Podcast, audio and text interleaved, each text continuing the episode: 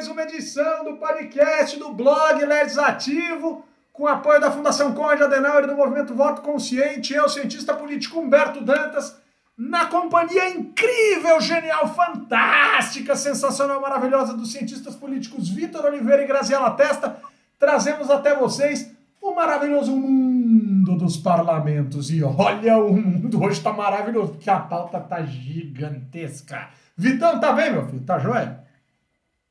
Tô bem, tudo certo. Vocês me ouvem bem aí? Espero que sim. Caso contrário, faz um sinal assim e tal. Mais ou menos, não tá muito bom? Tá bonito. Tá meio abafado, assim. É, Parece que eu tem um tô- troço na frente do É, eu já eu vou trocar de microfone aqui em breve. Mas enfim, vou falar mais alto aqui para compensar. É isso, uma, uma boa semana aí para todas e todos. E essa semana o bicho pegou, né? Mas enfim. É o famoso bola pra frente. Né? Não, vou, não vou fazer nenhuma, nenhuma brincadeira com isso. Tá bem, Grazi? Tá tudo jóia, filho? Tá tudo em paz? Grazi, qual que é o goró hoje. Grazi? Opa, hoje eu tô de vinho tinto. Vinhozinho tinto, tradicional, tá friozinho em Brasília. E, Vitor, foi tão tensa a semana que você perdeu até o, o drone, perdeu o microfone.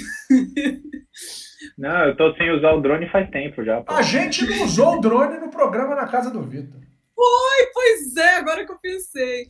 Mas, pessoal, semana foi demais, hein? Agora eu entendi por que, que semana passada tava todo mundo de branco. Acho que foi o ano novo legislativo, fizemos o nosso Réveillon legislativo e agora começou com tudo. Olha, eu não sei, eu não sei do Réveillon, eu não sei do branco, mas que saiu rojão pra tudo que é lado nesses últimos dias, saiu. Deu de tudo e mais alguma coisa, e a gente vai ter muita coisa para discutir aqui. Pessoal, eu quero começar com o seguinte: não está resolvida ainda a pendenga, o rolê, a bagunça da escolha do líder do governo no Senado.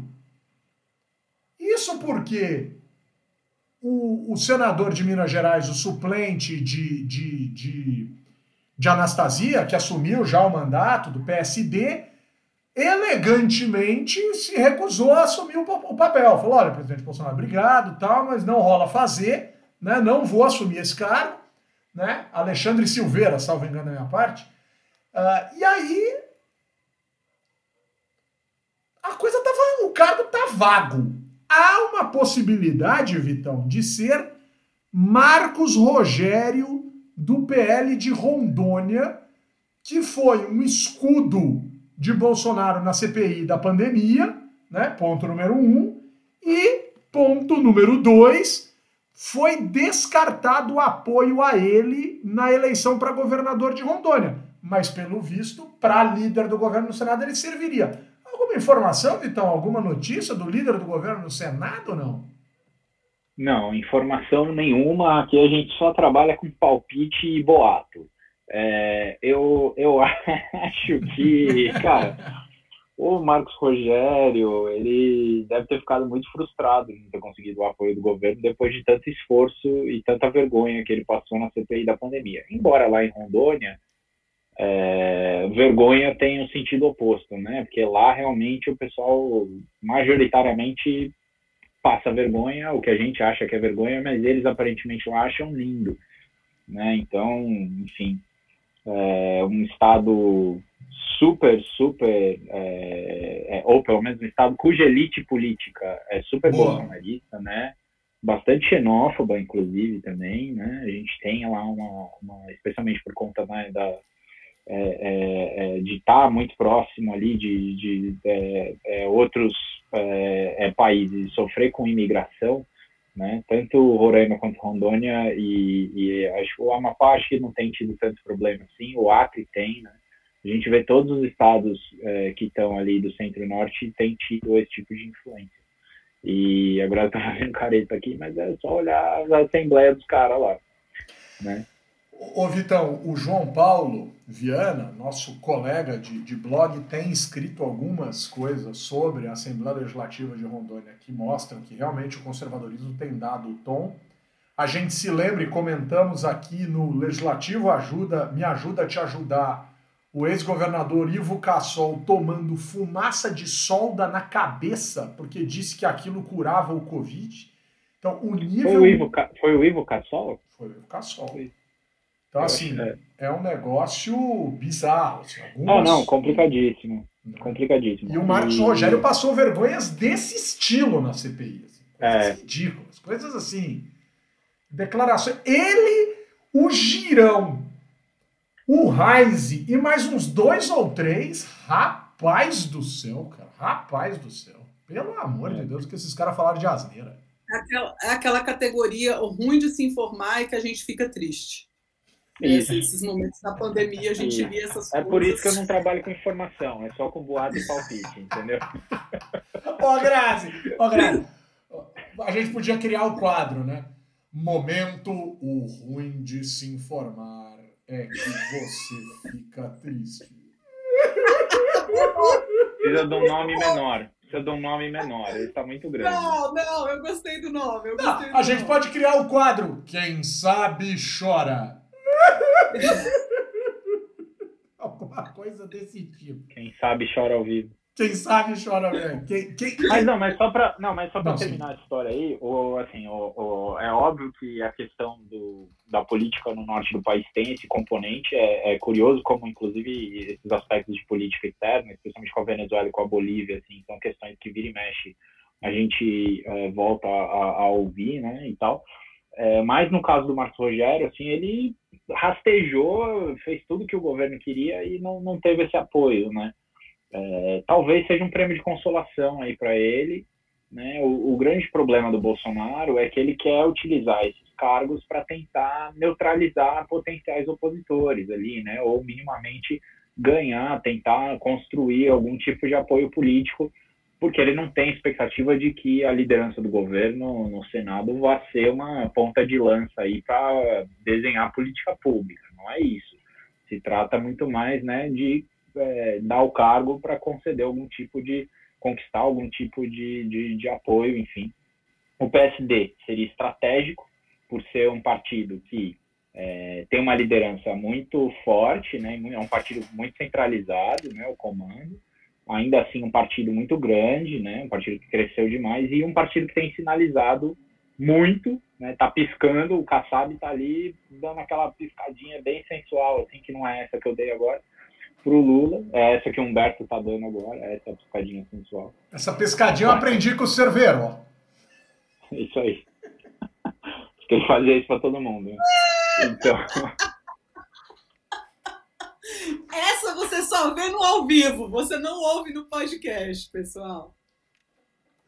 Sensacional. Mas, ô, ô, Vitão, as notícias, ô, Grazi, as notícias mais recentes da, da determinação do líder do governo do Senado é, há, há, uma semana atrás, o Marcos Rogério foi citado, ou cotado, ou imaginado, porque a gente sabe também que na imprensa se planta muita coisa, e com a imprensa na internet é, é, é pouca a capacidade, por vezes, do jornalista apurar, então ele ouve, solta, ouve, solta, ouve, solta, falta um pouco de filtro em alguns momentos para a imprensa. Haja barriga, né? Como Haja barrigada, né? Haja barrigada.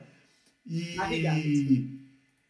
E, e, o Alexandre Silveira efetivamente desistiu, agradeceu, recusou o convite, tocou a vida dele, inclusive fez, fez críticas recentes à política econômica do governo. Agora, Grazi, criticar a política econômica do governo diante da pauta kamikaze que o governo assina e que o Paulo Guedes reclama, eu acho que capacitaria o Alexandre Silveira a ser líder do governo, né? Porque quem critica a política econômica do Bolsonaro parece muito mais próximo do Bolsonaro e muito mais distante do Guedes e vice-versa, se é que o Guedes não é duas pessoas, né?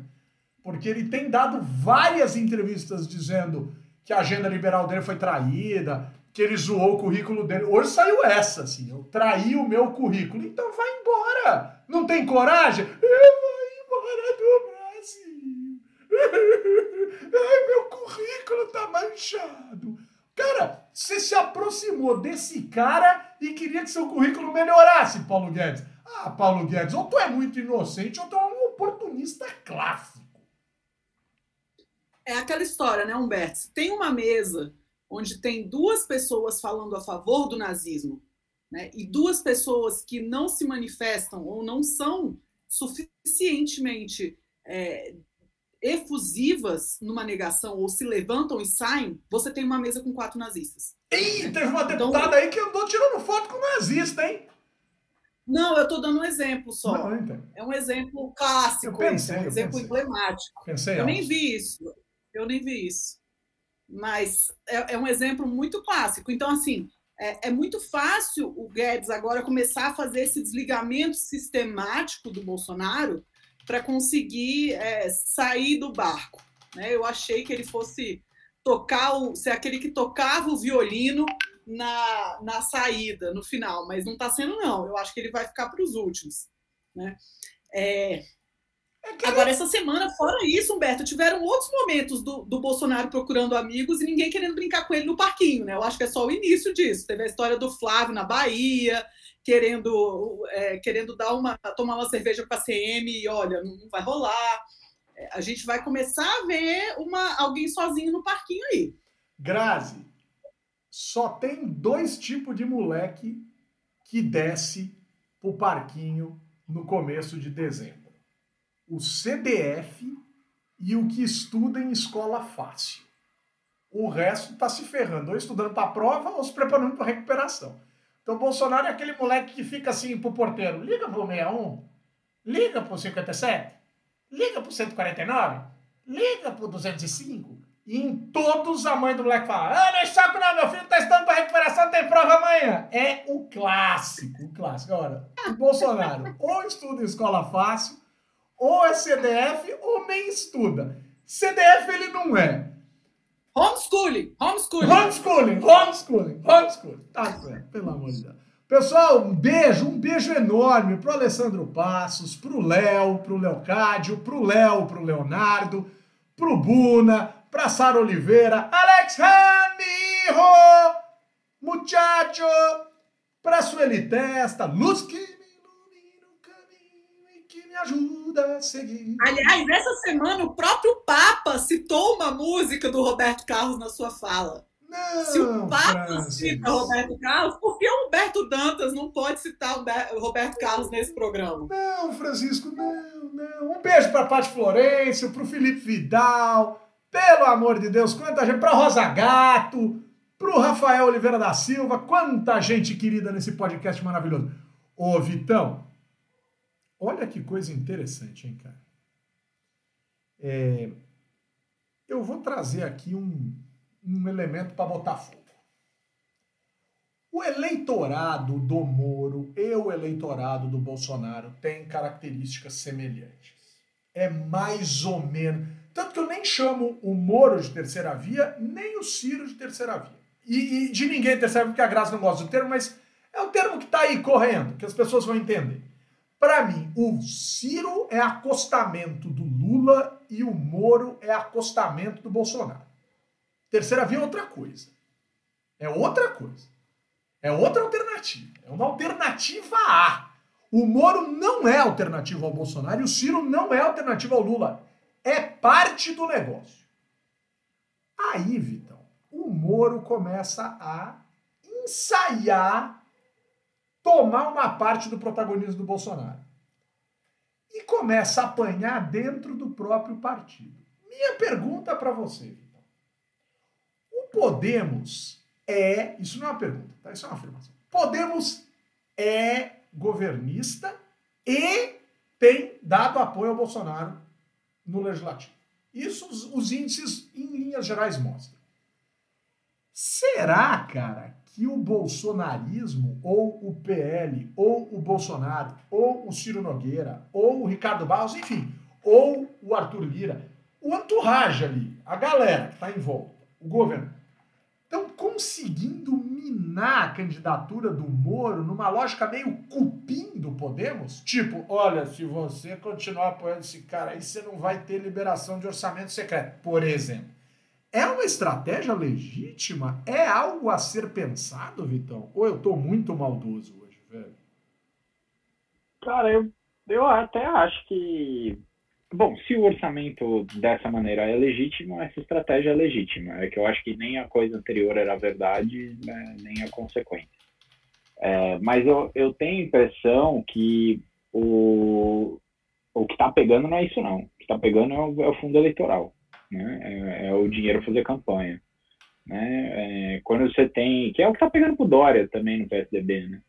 É, o, o, o, que que o, o, a base do partido, qual que é a conta que, que eles fazem, né? Assim, é, fala, pô, é bom ter um candidato na majoritária para puxar voto? Acho que é, é interessante, né? A gente sabe que isso ajuda, né, a colocar o partido. A gente sabe que ajuda, inclusive, o partido ter mais voto na legenda sem querer, né? De gente que vota errado porque vai votar no. acha que está votando no, no, presidente e, na verdade, está votando na legenda. Então, você tem um efeito que não é negligenciável de beneficiar né, é, candidatos para o legislativo de ter um candidato na majoritária forte. Mas esse é o ponto, é ter um candidato forte na majoritária, né? E o Moro teve aquele todo, nossa, foi um esforço para esse cara se consolidar como candidato, né? Nossa, foi capa de revista, é matéria no jornal, é não sei o que e tal. E no fim das contas, os deputados estão fazendo conta e estão falando, meu, eu, eu prefiro, é, eu quero esse dinheiro na minha campanha, não na dele, entendeu? E, e, acho que é um pouco é um pouco esse o raciocínio, mais do que emenda, mais do que influência do governo. Eu acho que quem está é, quem está, de uma certa forma, minando as possibilidades do Moro ser candidato é o fato dele ser um candidato pouco viável mesmo. Né? É, ah, mas, mas o deputado, ele mesmo. O deputado que reclama que o Moro é capa de revista é recalcado e invejoso, né, cara? O Moro, claro que pode ter algum acordo e tal, mas, pô, o cara, o cara é midiático agora. Eu acho uma bobagem. Não, mas, não, não. Né? Quem tá reclamando da capa de revista sou eu. Ah, eu tá. acho assim, o que eu tô dizendo é, a mídia fez um esforço gigantesco para Moro mídia, se colocar mídia. como candidato. Perfeito. É. Achei que era o Podemos. É. Tipo assim. Não, o Podemos tentou, mas Podemos convenhamos, né? Assim, e, e, e, acho que o, o que acontece no fim das contas é que mesmo com tudo isso, aquele brilhareco que teve no começo da, da pré-campanha dele, enfim, já passou. Né? Então, assim, acho que é, é, essa onda, o pessoal fala, bom, não vai dar para surfar nessa onda, melhor a gente contar com o dinheiro no nosso bolso, ou melhor, na nossa campanha do que na campanha do Moro. Eu acho que é, é, é, é bem simples o raciocínio. Assim. Eu, eu lembro. E com o Dória é a mesma coisa, né? O Dória não consegue marcar mais que o Janones na pesquisa, né? Então... É, o Dória está empatado com o Janones, que se lançou agora pelo Avante. E o Dória fez todo o rolê que ele fez e tem o governo do estado mais rico da nação nas mãos. E, rapaz, é preocupante, cara, é preocupante. Mas, Grazi, o Dória tá tomando, cara, acho que, primeiro, que é justificável, dá para entender por quê. Mas ele, tá, ele, ele não consegue ganhar jogo dentro de casa. Quer dizer, ele, ele tem um time, que é o PSDB, o PSDB Stadium, que já foi um estádio, hoje é um estádio. Né? Mas o Dória não consegue ganhar jogo em casa, Grazi. Aí fica difícil, né? O Vitor falou da capa de revista, eu lembrei só, já vou te passar a palavra, claro, Grazi, mas eu lembrei daquela música do MC Bola. Ele não anda ele desfila, ele é top, é capa de revista. Esse deve ser o Moro, né? Fala, Grazi. MC Bola. Humberto, o, o Dória ele sofre os efeitos, curiosamente, na, no, na minha leitura, da falta de democracia partidária. É, ainda que uh, o PSDB tenha feito toda essa iniciativa de prévias e tal, é, não, não nunca é demais a gente lembrar que democracia não se esgota no processo eleitoral. Né? Então, democracia interna tem muito mais a ver, sobretudo quando você está falando de um partido, com o direito à voz do que com a decisão do voto. Então, eu, eu admiro, ainda acho admirável, a despeito de todas as críticas que o PSDB teve da, dessas prévias via aplicativo, admiro a iniciativa, acho boa. Né? Mas eu acho que, quando se fala de democracia interna de partido, você está falando, sobretudo, de direito à voz. Né? E isso é, tem desaparecido no PSDB. Há grupos que ficam claramente é, que não têm mais acesso a nada. Isso tem gerado efeitos que são como esse, né? Que você não tem a, a uma divisão na hora da decisão e depois todo mundo, tá bom, decidiu, vai todo mundo junto. Isso não está acontecendo. Né? Então, eu, eu acho, mais uma vez, eu acho uma pena o que está acontecendo com o PSDB, porque tem quadros históricos relevantes para a política nacional, né, tanto na, no, no, no, período em que foram governo, quanto no período que foram tentaram ser oposição, mas dentro dos estados, enfim, em outros contextos que não são nacional. Mas há que se ver se essa estratégia do Dória é a melhor de todas, né? E me incomoda, porque é isso, no PSDB ele está tá se corroendo por causa da falta de democracia interna. Outros partidos é, funcionam no sistema de, de liderança absolutista e isso não corrói. É, então isso incomoda um pouco. Então, Grazi, falta de democracia interna e falta de renovação. Porque, olha, eu vou dizer, eu vou dizer, daqui a 30 anos, se o PSDB continuar do jeito que está, ele vai poder mudar de nome para egípcios. É, vai, vai só ter múmia, velho. Porque não tem o que nada salva. novo. Não tem nada novo. Não tem nada assim que você fala. A agora única vai, coisa agora que tem de novo são as mulheres, Humberto. Então, O PSDB não terminou de afundar por causa do PSDB mulher. E, e foi fórceps, né? Não foi iniciativa deles. Mas a- o que existe de novidade é pela participação feminina. Cara, tem uma novidade, na minha opinião, com todo respeito. assim. Uma, pra mim, que é, assim, é indiscutível na minha opinião, e claro que a minha opinião é discutível. É o Eduardo Leite. Mas ele já tá querendo ir embora, cara, por razões óbvias. Por razões óbvias. Por razões absolutamente óbvias. Né? E ele vai embora, muito provavelmente. Ele vai embora pro PSD. E hoje o bolsonarismo soltou, alguns membros ligados ao Bolsonaro soltaram dizendo que acham que o Eduardo Leite tem potencial para terceira via. Agora, se isso é papinho para sair na imprensa, ou se de fato eles acham isso, isso são outros 500. Né? Mas é, a gente precisa ficar de olho nesse tipo de, é, nesse tipo de situação. Ô pessoal, deixa eu falar um negócio que tem a ver com o nosso ambiente aqui, mas não necessariamente tem a ver com o legislativo. Eu fui olhar o YouTube do Legislativo essa semana e tô encantado. Quase 300, 300 mil associações, né? Claro que o mil é por minha conta. Mas o que é mais legal, cara, uma galera tão alto astral, uma galera tão do bem, uma galera tão agradável ali no, nos comentários e tal. Né? Claro que vira e mexe aparece o, o, o, o, o xarope da Kombi, mas isso aí são outros 500 e tal, mas uma galera tão legal, bicho, tão, tão alto astral, nesse nível aqui das pessoas que estão com a gente, que fazem o programa com a gente. Então, Qualificada, né, Humberto? Oi? Os comentários super qualificados, super bem informados. Eu fico bem impressionada com a nossa audiência. Então, assim, curtam o canal, olhem para a página, acionem aquele sininho que te avisa quando a gente está ao vivo. Né? É, curta o vídeo e assine o canal, tá? Inscreva-se no canal. Ah, o sininho. Ô, Vitor, onde que ele falou, você corrige ele. Ele não fala mais. Deixa o bichinho falar, meu Deus do céu. Oh, meu Deus. o bichinho. Curta o canal, curta o canal, a galera fala, é, curti, legal. É, assine o canal, goste da gente, né? Fale da gente por aí, fale bem de preferência. Ô, Vitão, deixa eu aproveitar aqui. Essa semana saiu a notícia de um, de um pastor é, é, é, é, é, é, felpudo, daqueles pastores assim, de peso, de uma igreja, né?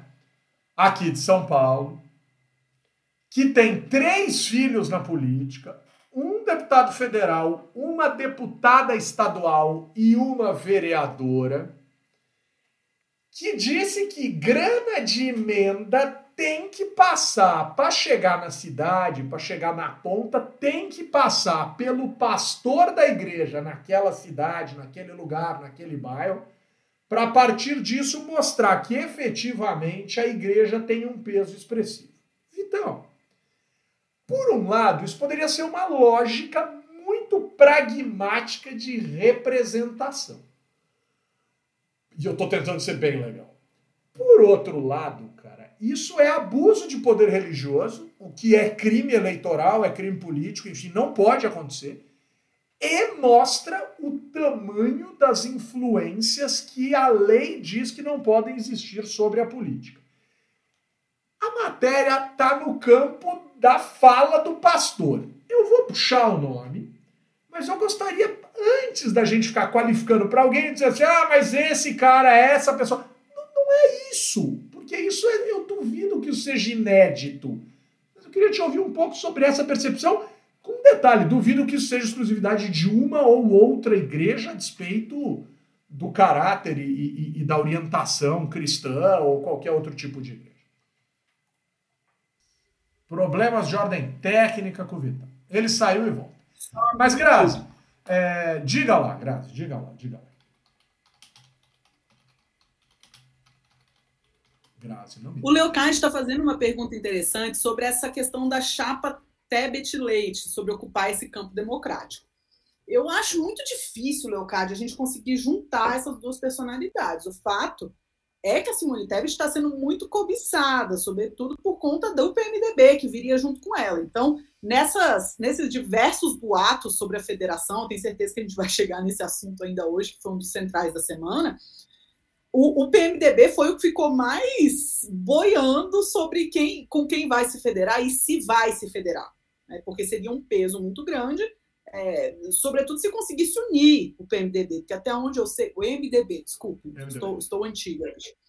É, até onde eu sei, a gente tem uma ala do MDB que apoia Simone Tebet para a presidência, a gente tem uma outra ala que continua querendo a mesma estratégia do MDB de apoiar quem está ganhando mais para tentar levar o apoio, na verdade, do, do presidente mais bem quisto. Então, não sei se, se o Eduardo Leite, ainda agora meio sem partido, ia ter peso para isso. Né? É, já ouvi falar que Dória estava cobiçando muito Simone Tebet e a gente tem outros também é, que estão interessados nessa parceria. É, fico incomodada que acho que Simone Tebet tem muito potencial, inclusive de gestão. Né? Acho que ela tem uma história política interessante, mas eu acho muito difícil que ela consiga galgar alguma coisa para um cargo executivo no MDB. Posso queimar minha língua, né? Tem tanta coisa mudando, mas acho difícil. É, é, que o MDB é muito variado, né, Grazi? O MDB também deixou vazar essa semana passada que o Alckmin podia ser vice do Lula pelo MDB. O, o Dória também já disse, numa possibilidade até de federação entre Cidadania e PSDB, que a Elisiane Gama, senadora pelo Maranhão, poderia ser a vice do Dória. Cara, é, é, é isso que, de uma certa maneira, as pessoas não perceberam que tumultua de forma desnecessária, se é que se quer mesmo chegar a um nome que seria uma alternativa entre uma coisa e outra. Perfeito, Leocádio. O MDB já funciona como uma federação, pois mas é, é, uma federação, não é uma federação de partidos, é uma federação de pessoas, né? Uma federação é, é. com muitos, muitos entes. É, exato, exato, exato o, o, a Juliana Capela. É uma federação de partidos estaduais. É isso, é, é, é a tese do, do, boa, boa. do David Flecha. É, isso, é isso. Para todos, mas o MDB sempre era usado por ele nos seus textos como o exemplo maior dessa história toda. A Juliana Capela dizendo que riu alto com a música do MC Bola. Mas, Vitão, você ia comentar a questão do pastor, eu vou trazer o nome, é o pastor é, José Wellington Bezerra da Costa, está em todos os jornais, saiu lá da Assembleia de Deus, que admitiu que a igreja faz a intermediação do pagamento das emendas parlamentares dos seus três filhos. Ele é pai do deputado federal Paulo Freire Costa, do PL de São Paulo, da deputada estadual Marta Costa, do PSD de São Paulo, e da vereadora Ruth Costa, do PSDB de São Paulo. O legal é que eles são pluripartidários, né? E aí eles tiveram acesso a 25, esses três parlamentares, a 25 milhões de reais em recursos públicos em 2021. Agora, Vitão, é para achar normal, não é? E aí você ia começar a falar, deu um enrosquinho ali no seu áudio. É, não, tivemos problemas técnicos aqui, né? É, cara, eu, é, assim, eu, eu duvido que tenha sido, é, que seja a primeira vez que, que isso aconteça né, de você ter uma igreja fazendo um papel de intermediária na distribuição de, de, de recursos do orçamento federal. Mas convenhamos, é uma coisa esquisita, para não dizer criminosa. É, no mínimo, é suspeita de tráfico de influência por, por parte de quem tem mandato, né, ou por parte de quem está destinando esse dinheiro. É, acho que só aumenta né, a, o problema, o tamanho do problema que a gente tem com relação a a como lidar né, com, as, é, com a transparência na destinação do, dos recursos do orçamento. E pior que isso, assim, eu acho que é assim, é, é não existe no ordenamento jurídico brasileiro é, qualquer tipo de critério religioso na distribuição de emendas. Então, você é como se a gente tivesse voltado ao tempo em que a Igreja Católica prestava serviços cartoriais no Brasil, que a Igreja Católica, pela ausência do Estado, prestava serviço de, de censo, prestava serviços assistenciais em nome do Estado. Eu acho que é. Não existe isso. Né? Tá, tá errado. Né? Tá errado. E, e o que é mais curioso é que se mostra para a gente né, de onde vem também o interesse das igrejas de estarem tão próximas ao poder. Né? Por que, que tem algumas igrejas que querem estar tão próximas ao poder assim? Né? É, é uma coisa que, que é óbvio que a gente pensa assim, né? Por que, que tem algumas igrejas, quando eu falo igreja, na verdade, leiam e escutem lideranças eclesiásticas. Né? Por que, que determinadas lideranças eclesiásticas querem estar tão próximas e conectadas ao poder? Né? E por que, que algumas é, fazem questão né, de. É, acho que os interesses são muitos, mas esse interesse particular de maneira tão estruturada, né? Porque parecia ali que era um rito sumário, né? Não vem, é o pastor que carimba, já manda lá para o deputado, deputado é, encaminha para o ministério, o ministério executa, entendeu? É isso. É, é, é, pior que os anões do orçamento, né? A gente está vivendo uma, é. aí uma, é, é, incrível isso, assim, o que a gente está vivendo em termos de, de descontrole de política fiscal orçamentária no Brasil. Mas, mas, a gente não pode negar que essa é uma narrativa absolutamente sintonizada àquilo que foi escolhido pelo eleitor brasileiro para controlar o país. Se você tem uma, um, um, slogan, Deus acima de tudo, né? pátria acima de tudo, Deus acima de todos e tal, cara, você já matou o Estado laico na raiz. Né? Então, quer dizer, o Alessandro Passo está dizendo aqui que na Idade Média a gente precisava né? A gente sabe o que aconteceu quando a igreja e o Estado andavam juntos. Depois, lá para o século XIX, pelo menos no caso do Brasil, a gente separou a igreja e o Estado. E a gente rejuntou em 2021. Quer dizer, por quê? Por uma razão óbvia. Nós, nós não temos princípios republicanos como valor. A gente tem isso como imposição. E as pessoas, quando não têm valor, têm imposição, as pessoas se revoltam contra as imposições justamente por não entenderem os valores. Isso é muito tenso, cara. Então a gente está vivendo só, a gente está vocalizando e assistindo aquilo com, a, com, com coisas com as quais muitas pessoas concordam. Muitas pessoas concordam. Né? Então o Antônio Mariano, por exemplo, está dizendo assim: o pastor está jogando no ventilador e todo mundo já sabe. Né? Aí ele brinca dizendo: bom, ao menos o cara foi transparente. Precisa um beijo para Antônio Mariano, queridíssimo Antônio Mariano, né? É, doutorando lá da GV, estuda ciência política, um cara incrível. Agora, pessoal, uma outra coisa que me cansa é essa historinha de achar que tudo é liberdade de expressão. E aí, nos últimos dias, a gente se deparou com mais uma aberração associada à ideia aí de pessoas defendendo preceitos, princípios, ideias, gestos, atos nazistas e chamando isso de liberdade de expressão. Então, uma cambada de gente fazendo isso, uma cambada de alucinado criminoso que deveria ter ido já para a cadeia há muito tempo ou ter sido punido. Se um desses caras chamasse um ministro do STF de nazista, esses caras estavam na cadeia. Mas como eles não fizeram isso, e como eles só fizeram apologia ao nazismo, eles estão circulando. Senhores ministros do STF, vocês estão deixando o jogo correr. Eu só vou dizer isso para vocês estão deixando o jogo correr. Tomem cuidado com isso. Vocês só punem quando vocês são atacados. Vocês não são o valor máximo dessa nação, vocês são parte dos valores importantes dessa nação. Então, primeiro ponto. Segundo ponto. Aí vem um alucinado de um deputado e diz: Não, eu sou a favor de que exista o partido nazista, porque pelo menos a gente vê quem se filia ao partido e pode acusar os caras de nazismo. Bom, meu amigo, Antes de existir o partido, essas pessoas acusadas desse crime já deviam estar na jaula, né, ô esperto, ô imbecil, ô anta de tênis. E aí vem o grande ponto, Grazi. O que as pessoas estão reclamando é, poxa, mas o, o comunismo também. Não, não, não, não, não. Nossa Senhora. Vamos lá. Então, eu vou te passar a palavra com base na seguinte, na seguinte provocação, e eu posso estar Completamente errado. Completamente errado. Duas provocações. Provocação número um. Comunismo, cara, é algo que está associado a uma, a, uma, a uma tendência teórica com a qual eu não tenho nenhuma simpatia, mas está registrada como uma tendência teórica. Os regimes comunistas sanguinários são outras coisas. E esses têm que ser condenados. Mas sequer os regimes comunistas sanguinários eram comunistas, talvez. Primeiro ponto. Segundo ponto, entre o nazismo como princípio e os regimes nazistas não existe diferença. É tudo o mesmo estrume, é tudo o mesmo crime, é tudo a mesma aberração e o mesmo absurdo. E isso tem que ser contido criminalmente. Primeiro ponto. E o segundo ponto, Graça.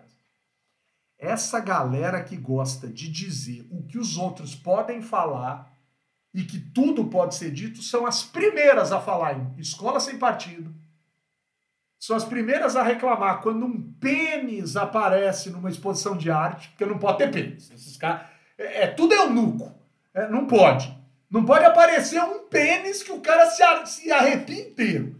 Então, assim, o, os primeiros a falarem da idiotice da liberdade plena de expressão são os primeiros imbecis conservadores que reclamam quando aparece uma piroca ou coisa parecida. Desculpa, agora eu falo. Humberto, sabe o que me lembra muito é, esses temas? Eu lembro que. Bom, primeiro contar uma, uma anedota. Em 2018, eu estava dando aula em duas universidades quando teve as eleições. Uma universidade pública, eu estava dando aula na UNB, e estava dando aula numa, numa, pequena universidade privada que o, a maior parte dos alunos eram de baixa renda, vinham, enfim, estavam com FIES ou estavam com, com, algum tipo de, de programa social para poder fazer a faculdade.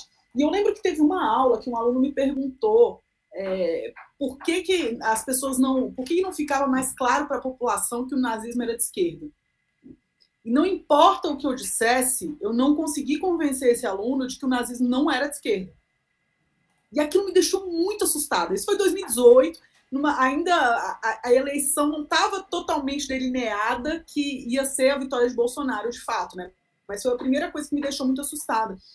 Porque isso me lembrou a primeira leitura, talvez a segunda leitura que eu fiz, que me inspirou a fazer ciência política, que foi o 1984, de George Orwell né? Que para quem não quer passar a vergonha que o Thiago Abravanel passou no Big Brother Brasil, achando que Big Brother vinha de ser um grande irmão, de quem você quer que seja o seu irmão.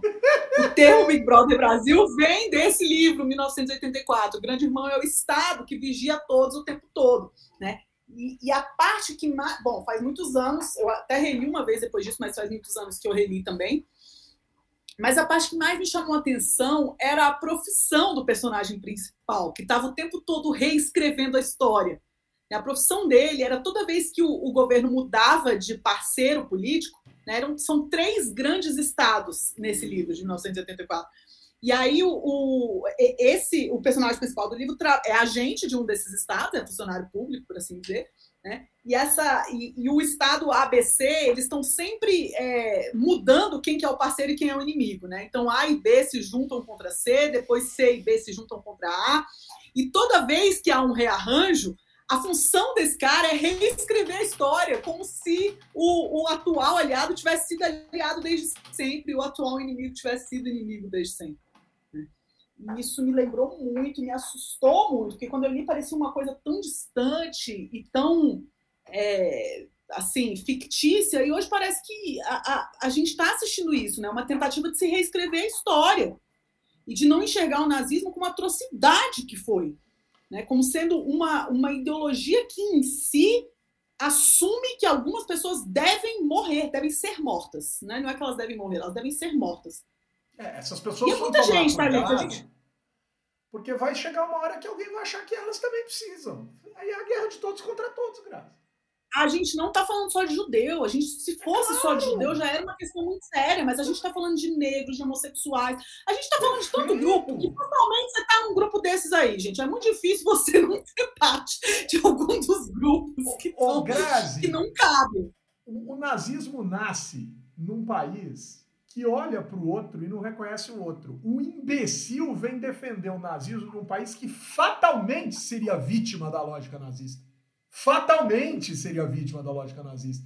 Nós somos extremamente periféricos. Agora, é mais que isso, cara. É o reconhecimento do outro como ser humano. E isso o nazismo não faz.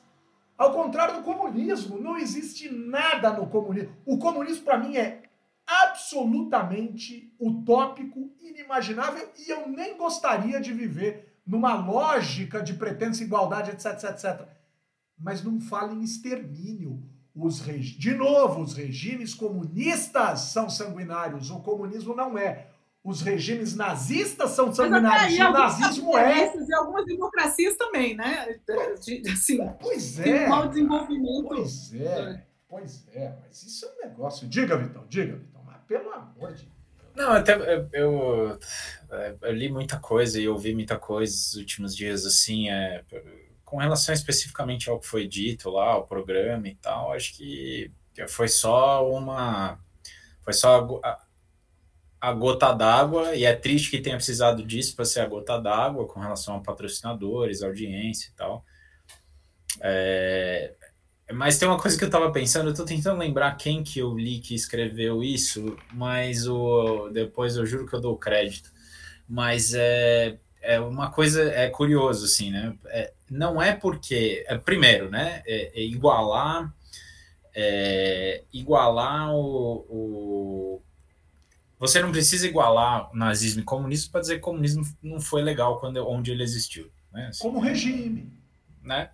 Não sou comunista, mas acho que toda a expressão política concreta do inspirada pelo comunismo foi totalitária ou foi autoritária no mínimo, né? Assim, então é, é, isso é uma questão e, e enfim, é, mas agora não igualar, dizer que é ruim não significa dizer que é igual, né?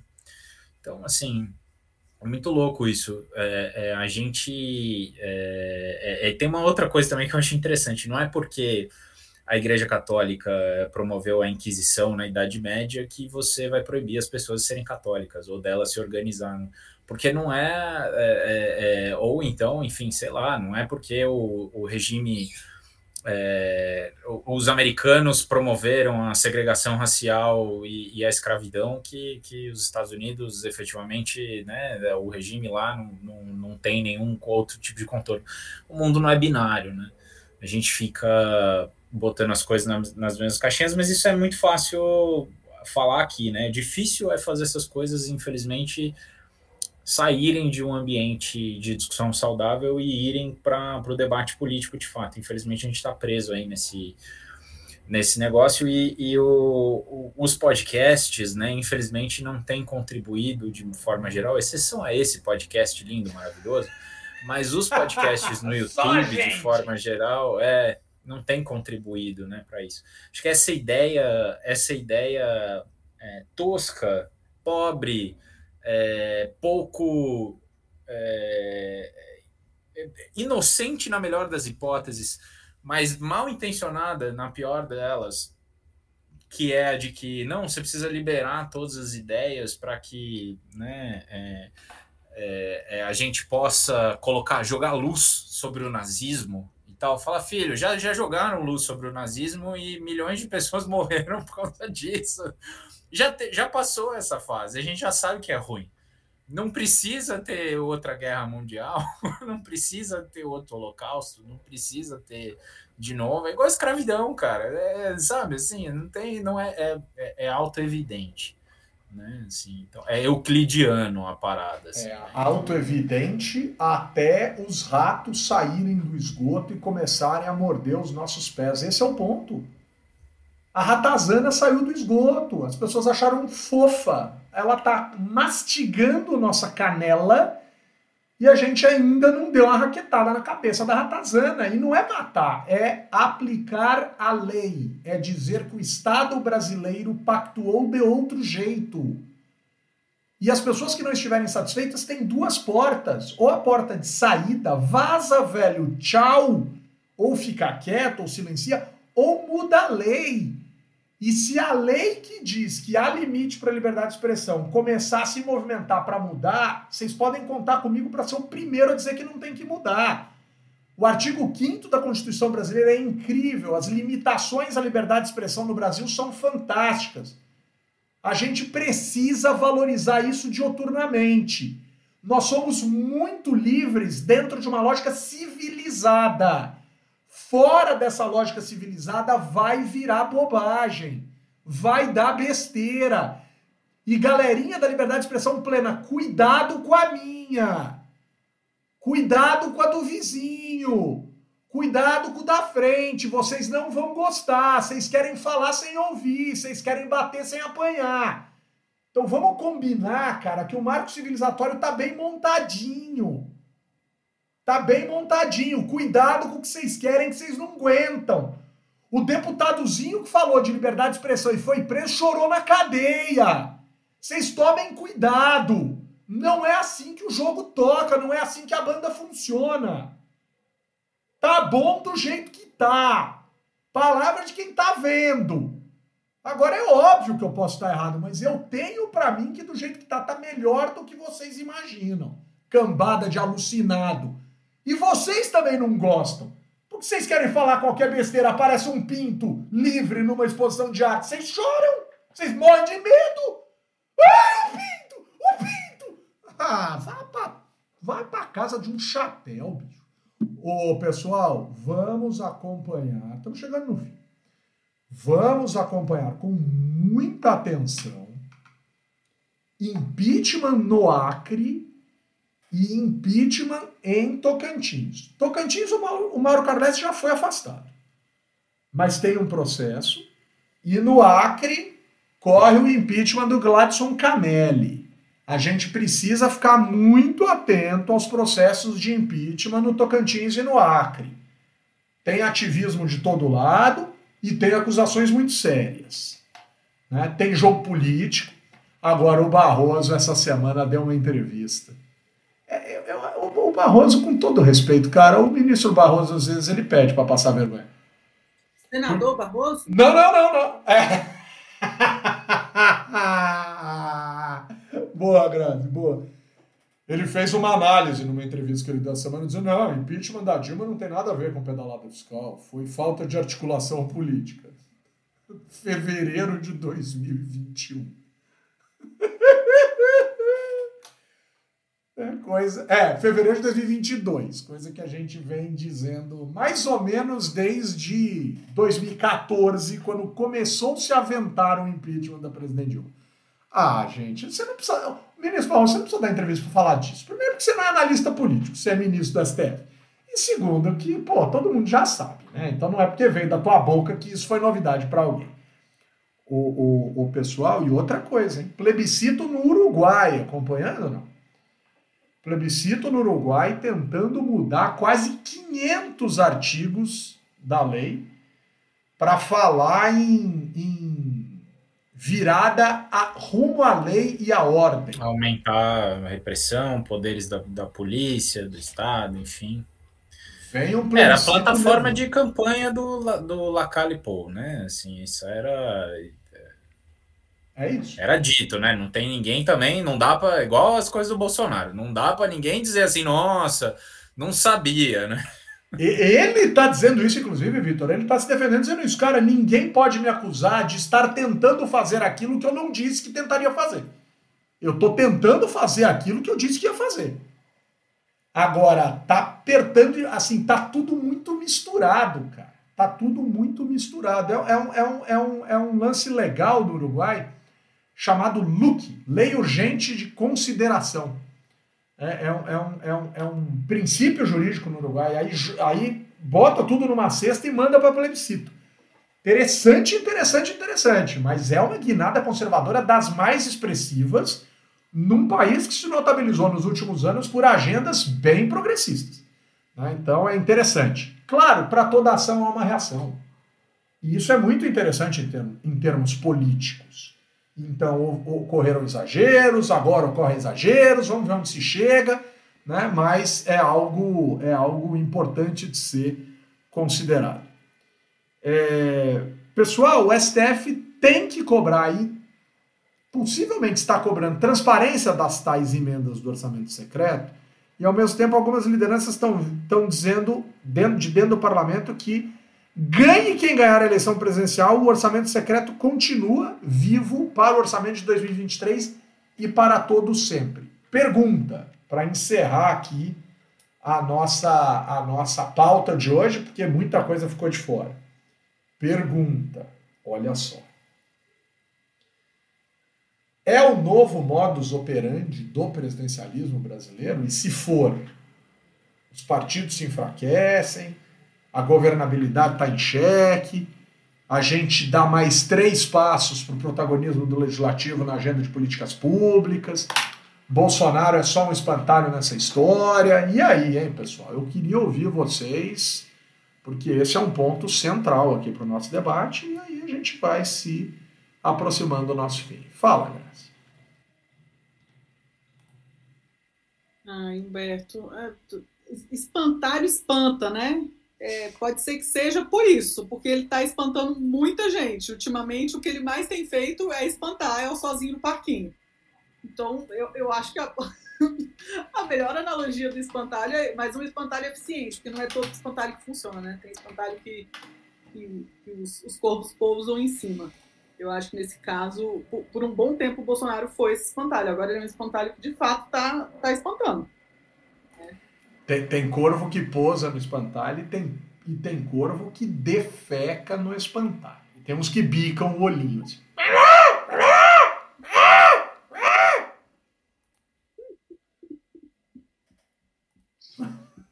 Gostou do corvo? Não, não gostou? Eu gostei. Acho que pode ser uma fim. Mas, mas, mas Vitão. O corvo tá meio gralha, né?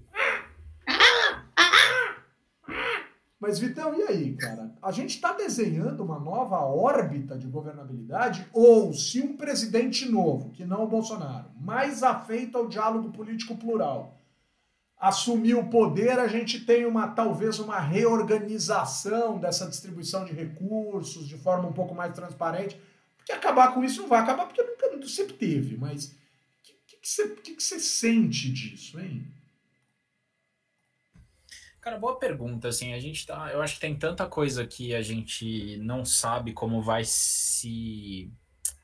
como vai interagir, né? É igual remédio, né? Às vezes você toma, tem um remédio que é bom para não sei o que, outro remédio que é bom para não sei o que outro. Aí você toma os dois juntos, você fica mal, não resolve nenhum dos dois problemas, né? Então, assim, é, a gente tá botando um monte de coisa para o sistema político. É, é, é, é federação, é cláusula de desempenho, é semi presidencialismo, é, cara, assim, a gente, é, é, eu, eu tenho a impressão, assim, que a gente vai ter uma reacomodação do sistema político, acho que tem alguns, uh, uh, algumas coisas que já estão claras para todo mundo, como, por exemplo, aquela polarização em torno do PSDB e do PT na disputa nacional, é, a disputa nacional vai continuar polarizada, mas a gente não sabe ainda exatamente quem que é essa força. O bolsonarismo não conseguiu ainda se estabelecer como, como força institucional, por enquanto ele pega carona na institucionalidade dos outros, e isso daí tem um limite também, né? É, essa questão das federações partidárias, a gente não sabe ainda exatamente como é que vão ser esses acordos, como é que elas vão funcionar. Eu sou bastante pessimista, eu acho que federação partidária, no fim das contas, vai servir para é, é, resolver o problema eleitoral dos partidos pequenos e depois, meu amigo, um beijo esquece, entendeu? Na hora vai ter, vai ter tudo presidente de partido orientando na hora de votação, entendeu? Na hora da eleição municipal vai ser, ah, não, mas veja bem, não aplica para, vai rever, vai ser caso é, é assim, eu eu sou bem pessimista, não acho que vai ter um rearranjo e tal. E aí quando a gente entra nessas outras discussões, sabe, assim, é tão é, especialmente quando a gente quando a gente pega a influência do judiciário nesse debate, assim, ela é tão, tão negativa, né? Porque debate-se em torno de, de achismos, de, de, de, de, de aforismas, sabe? Assim, de é, preconceitos. Os nomes bonitos, né? Ser presencialismo é um nome bonito. Parece que é uma coisa que é meio um termo, então a gente vai conseguir achar um meio é. termo, uma terceira via. Tá nessa Exato. categoria aí do equilíbrio e não é nada disso. É mais Não. uma das soluções estruturais para dilemas conjunturais que a gente tenta fazer. Aí toda vez você muda o conjunto institucional e o dilema era conjuntural.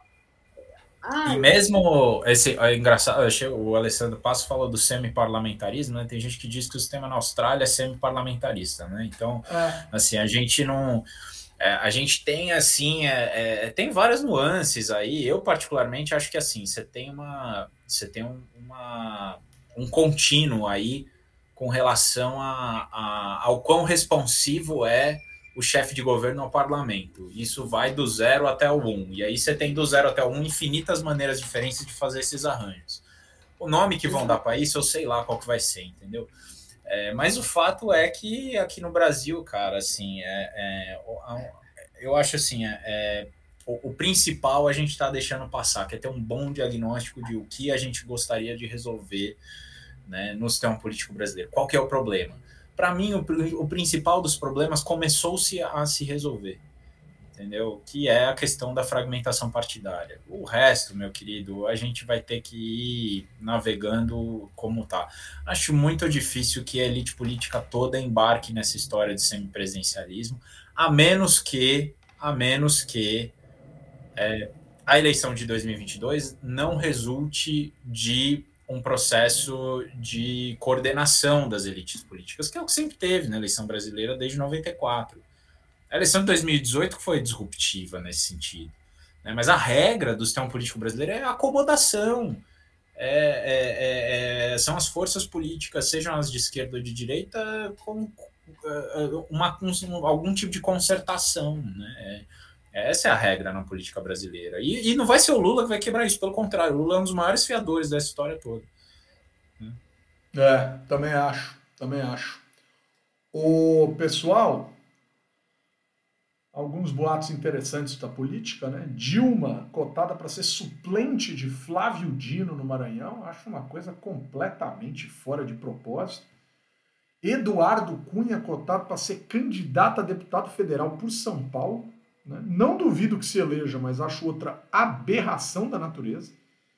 E Mourão dizendo que vai tentar o Senado pelo Rio Grande do Sul. O vice-presidente da República, Hamilton Mourão, dando indicação de que vai tentar o Senado pelo Rio Grande do Sul. E aí, agora sai, ah, eu acho que ele não vai ser vice do Bolsonaro. Cara, dizer que o Mourão não vai ser vice do Bolsonaro em 2022 é igualzinho a dizer que a água é molhada. Assim. É óbvio que não vai ser vice do Bolsonaro. Isso qualquer pessoa sabe. Isso não é notícia. Isso não precisa estar em noticiário nenhum. Fala, Grazi. Agora, Humberto, essa história de que Braga Neto vai sair para vice, para mim é barrigada, hein? Mim é barrigada. Para mim, Bolsonaro está segurando o último é, para chegar lá perto nas bocas, que ele vai acabar cedendo para alguém do PL ou alguém que vá, vá puxar voto no interior aí, porque ele está deixando muito claro e muito certo que vocês não vão ter surpresa nenhuma e tal.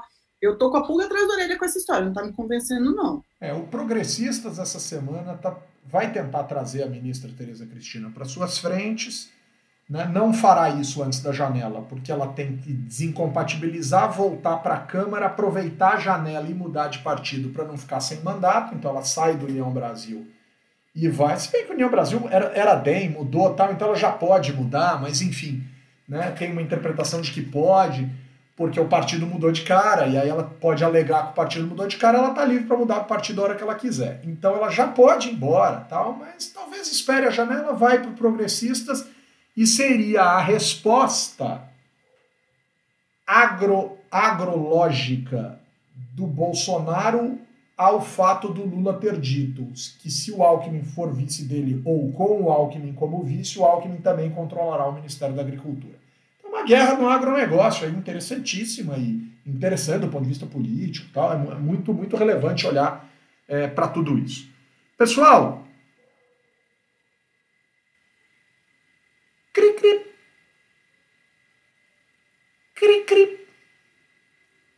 crepúsculo vai ocupando o espaço. A noite vai chegando. O escuro vai dando seu semblante. Tudo vai ficando obscuro. No escuro, termos se confundem. Coisas se tornam estranhas. O que é família? O que é solidariedade? Pode uma fera acusada de assassinato ser solidária? Pode uma fera apelidada de família ser solidária? Que tipo de mundo que nós vivemos? O tal mundo cão, o tal mundo das bestas, o tal mundo esquisito. E quando o mundo esquisito sai de cena, o mundo continua esquisito. Não estou falando frases dilmísticas, mas olha que maluquice. Vandro, Vandro Família, esse é o nome do deputado estadual do Rio de Janeiro. Vandro Família, pertencente ao Solidariedade, foi finalmente caçado da Assembleia Legislativa do Estado do Rio de Janeiro por distribuição de cestas básicas em Magé. O caso é daqueles casos que um monte de gente é assim e um monte de gente é caçada por isso. Mas Vandro, em 2012, foi preso como chefe de milícia em Magé e em 2019 foi arrolado num crime suspeito de assassinar um adversário político. Mas olhem só o nome: Vandro Família do Solidariedade. Quem assume a vaga ou quem se torna né, fixo na vaga, o pai de Jairinho. Cara, o Rio de Janeiro, outros tantos países também.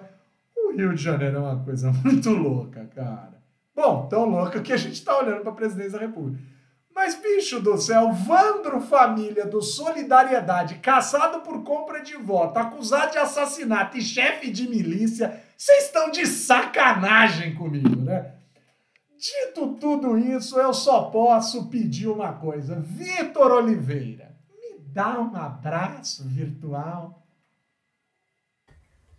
Vamos lá. Então, queria mandar um abraço para é, meu querido amigo, sócio, irmão Marcelo Issa. Chique, gosto. É, mandar um abraço também para para Andresa Porto, para o Henrique, são todos sócios nossos na Pulso Público, e para o restante todo da equipe da Pulso Público, porque a gente, semana que vem, completa sete anos. Né? O Pulso Público completa sete anos, então a gente está muito feliz. E, boa, boa, pessoal. E é isso. Né? Infelizmente não poderemos fazer uma festa incrível, gigantesca, mas fica aqui o registro e o, o, meu, meu agradecimento por todas e todos que passaram pela Pulso esse tempo todo aí. E é isso. Muito bem, Vitão. Parabéns. Coisa mais linda, coisa mais chique. Pulso Público é o PP bacana. Muito bem, muito bem. Tô brincando aqui. Tem muita gente no Progressista. Ai, ai, ai, ai, ai, ai, ai. Eu tenho grandes amigos no Progressistas, gostaria de deixar isso bem claro, mas o Progressistas está num governo que é difícil. Tenho até amigos que são. Não, mas tem, tem muita coisa. Famoso tem até amigos que são. Tem até amigos que são. Mas o que, que vai fazer? Graziela Testa. Me dá. Graziela, olha o jeito que você vai me responder. Eu vou começar a cobrar isso publicamente. Graziela Testa. Me dá um abraço virtual. Opa, dou demais, dou demais. Essa semana eu tenho vários abraços. Primeiro eu quero mandar um abração para todos os meus alunos. Essa semana começaram as aulas e é sempre uma semana muito conturbada de apresentação de menta e de tudo aquilo. Esse semestre eu estou dando três matérias, no primeiro, no terceiro e no quinto semestre. Então, estou praticamente dando aula para todos os alunos da GB Brasília. Então, está sendo um prazer enorme conhecer calor. Eu adoro quando entra gente nova também. Então, um grande abraço para todos os meus alunos. Por favor, não, não não perguntem em sala de aula sobre temas tratados no podcast, tampouco citem o que eu falei depois de uma taça de vinho no podcast, tá? Esse é o nosso acordo. E, e o meu segundo abraço é para o meu colega, muito amigo de graduação, Max Stabile, que é diretor do IBPAD. Essa semana o IBPAD, que é o Instituto Brasileiro de Pesquisas é, e Análise de Dados, começou com seu podcast também. Né? Então, confiram lá depois no MVPAD, eles sempre fazem muita coisa de qualidade, tenho certeza que com podcast vai ser assim também. Muito bom, muito bom. O, o Leocádio está dizendo esquisito, tatu não sobe no toco. E a Sara Oliveira está falando que Vandro Família de Solidariedade só dando muita risada mesmo. Halim, que passa, Halim? Está nerviosa, Halim? Mañana el juego del perdón con Chelsea, todo azul, Halim. No, no, no. Aline, dê um abraço virtual, Aline. Por favor. um momento. Oi, gente. Eu vou. Minha lista não tá tão grande, Vou deixar aqui um abração para minha mãe antecipado, porque Dona é Benedita. aniversário dela, Benedita. Benedita. Beijo, dona Benedita. Mas será o Benedito, hein? E aproveitando o gancho da Grazi, vou deixar aqui um abraço para os professores, para todos os professores que nos escutam. Minhas aulas começaram e também aqui, ah, aproveitando o que a Grazi trouxe, que seja um ano letivo bom. E agora, ainda mais com o retorno às aulas nas escolas, né? Muito bom. Eu vou deixar um abraço virtual. Vou deixar alguns abraços virtuais. O primeiro, para o vereador Dagmando de Cuité, que eu não faço ideia de quem seja e nem quero saber quem seja. Mas ele foi tirar foto Nem, nem Cuité, né? Você sabe Nem o que, que é Cuité, também. eu né? sei, né? Nem sei. Com todo respeito, não sei. Se é um lugar, se é um bairro, não sei. Mas ele foi tirar foto com o ministro Quiroga e fez o L do Lula. Humberto comunista do lista. Não, só achei engraçado ele ter feito. Mas era o L de PL, vai ver que era isso. Que também já foi um partido lulista, né? Porque lançou o. o, o, o Eu amo o ano eleitoral, eu amo, Ah, vai ser um ano divertido. Ano eleitoral é genial. Por sinal, ministro Quiroga, tá sobrando tempo na tua agenda, hein? Andam dizendo que você tá querendo lançar teu filho, candidato a deputado. Caramba, você tá com tempo de pensar nisso? Rapaz do céu, que legal. Parabéns, o senhor é um baita de um administrador de agendas. Quero deixar um abraço muito especial, porque eu fui ler os comentários lá no, no, no YouTube, que eu não faço isso, porque eu não tenho paciência, mas aí eu comecei a descobrir coisas lindas. Então eu quero deixar dois abraços virtuais maravilhosos. O primeiro pro Emerson Folador, lá da Itália, diz que sábado de manhã nos ouve. Então um beijo para Itália. Lá o Mikael Linder também nos ouvia, agora ele nos ouve da França, né? Meu irmão, meu queridíssimo Mikael Linder. Mas o Emerson Folador da Itália escuta a gente aos sábados. E olha que coisa maravilhosa, pessoal. Eu vou deixar um beijo pro Padre Adriano Rodrigues. O Padre Adriano Rodrigues nos ouve de Moçambique. Mas isso é uma coisa emocionante, cara. É uma coisa emocionante. Que honra! E olha, eu não ando, eu não ouço muito, muito, eu não leio muito esses comentários, mas eu li e me emocionei com os dois. E vou deixar um beijo para nossa querida Ana Matilha, que é a nossa querida Ana Bueno, lá de Goiânia. Queridíssima Ana. Ana, um beijo para você. E quero reclamar que na semana passada eu percebi que quando começaram os abraços virtuais, uma galera foi saindo. Não saiam. O próximo abraçado pode ser você. Com o apoio da Fundação Conrad Adenauer e do movimento Voto Consciente, eu, cientista político Humberto Dantas, responsável aqui por tudo que digo, coloco ponto final em mais uma edição do podcast do blog Legislativo. Grazi, beijo, minha filha. Para de chorar, Grazi. Isso foi quase uma ameaça, né? O próximo atingido pode ser você. Próximo abraço. Um beijo, Beto. Boa semana, gente. Vitão, beijo, meu filho. Até a próxima. Valeu, gente. Beijos e abraços. Até a semana que vem. Tchau. Então tá cansado, velho. Aline, beijos! Mañana! Beijo, gente. Bom final de semana. Até semana que vem. Aline, un resultado para el partido de mañana. Chelsea, Palmeiras, perdón. Dígame.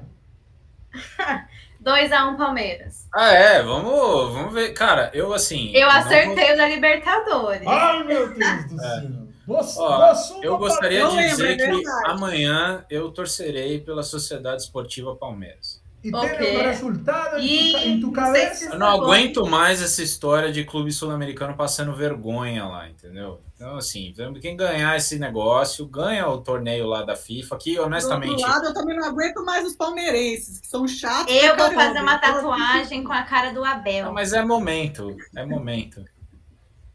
Bom, Mas vai lá, gente, boa sorte. Boa sorte para a Sociedade Esportiva Palmeiras, Muito o glorioso obrigada. Palestra Itália, né? Quanto É vai ser amanhã? Amanhã? Ah, amanhã é 1 a 0 Gol do Veiga.